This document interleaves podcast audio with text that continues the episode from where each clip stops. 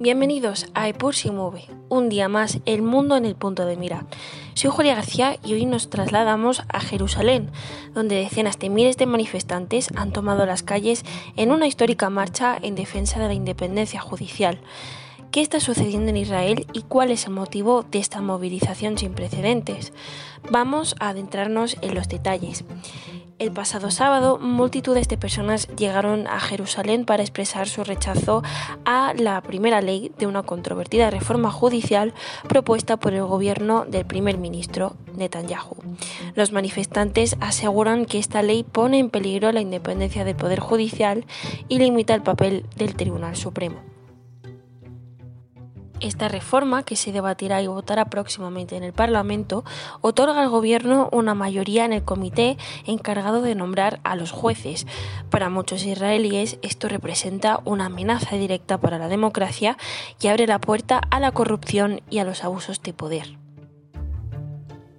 Por otro lado, la coalición religioso-nacionalista liderada por Netanyahu defiende la necesidad de esta reforma para equilibrar los poderes gubernamentales y limitar la intervención de la Corte Suprema, que considera demasiado activista en sus decisiones. Los partidarios de esta ley argumentan que buscan garantizar una gobernabilidad efectiva al tiempo que permite una supervisión adecuada de las acciones judiciales. Consideran que es fundamental mantener una vigilancia rigurosa sobre los poderes judiciales para evitar cualquier tipo de abuso.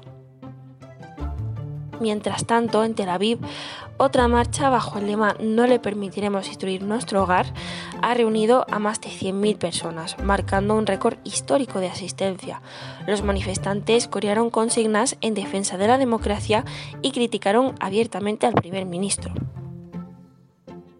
Esta protesta en Tel Aviv es una clara señal de la fuerte oposición que existe hacia las políticas del primer ministro.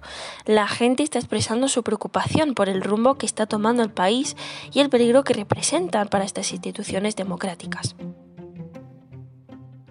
La tensión en Israel está a su punto máximo, con manifestaciones masivas exigiendo preservar la independencia judicial y proteger la democracia.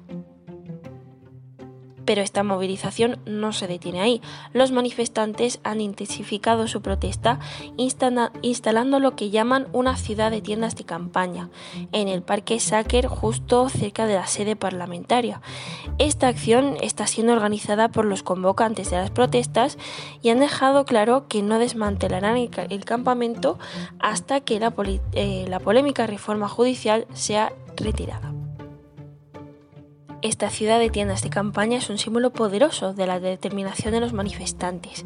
Quieren asegurarse de que su voz se escuche alto y claro y estén dispuestos también a mantener esta ocupación pacífica el tiempo que sea necesario para lograr un cambio real en la política judicial. Además de la marcha masiva en Jerusalén, los manifestantes han llevado a cabo una serie de acciones estratégicas para mantener su protesta viva y efectiva. Antes de llegar a la capital, hicieron una parada especial el viernes para celebrar el Sabbat, la festividad semanal judía, con una comida eh, comunitaria.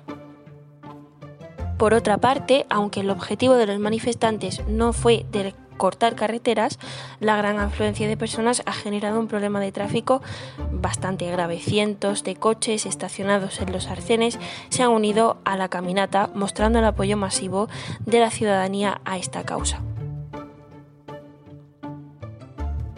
Pero por supuesto, estas manifestaciones no se limitan a Jerusalén.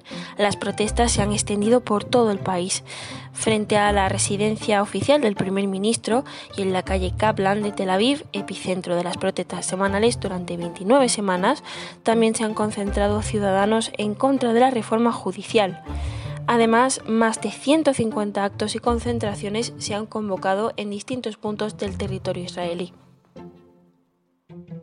¿Esto ha tenido algún tipo de efecto en el parecer del gobierno de Netanyahu? Bueno, pues a pesar de la creciente oposición, el gobierno insiste en seguir adelante con sus planes de aprobar la polémica ley. El primer ministro Netanyahu ha mantenido una reunión con los diputados de la coalición y ha afirmado que si no se alcanza un acuerdo de consenso con la oposición, la primera ley de la reforma judicial se aprobará el lunes como estaba previsto. La crisis actual ha generado cientos de recelos entre la población israelí y también ha preocupado a algunos aliados internacionales como puede ser Estados Unidos. La estabilidad política y económica del país está en juego y muchos esperan que se busque un consenso para... Y esto es todo por hoy. Muchas gracias por volver a acompañarnos una semana más aquí, siempre en Epur si mueve.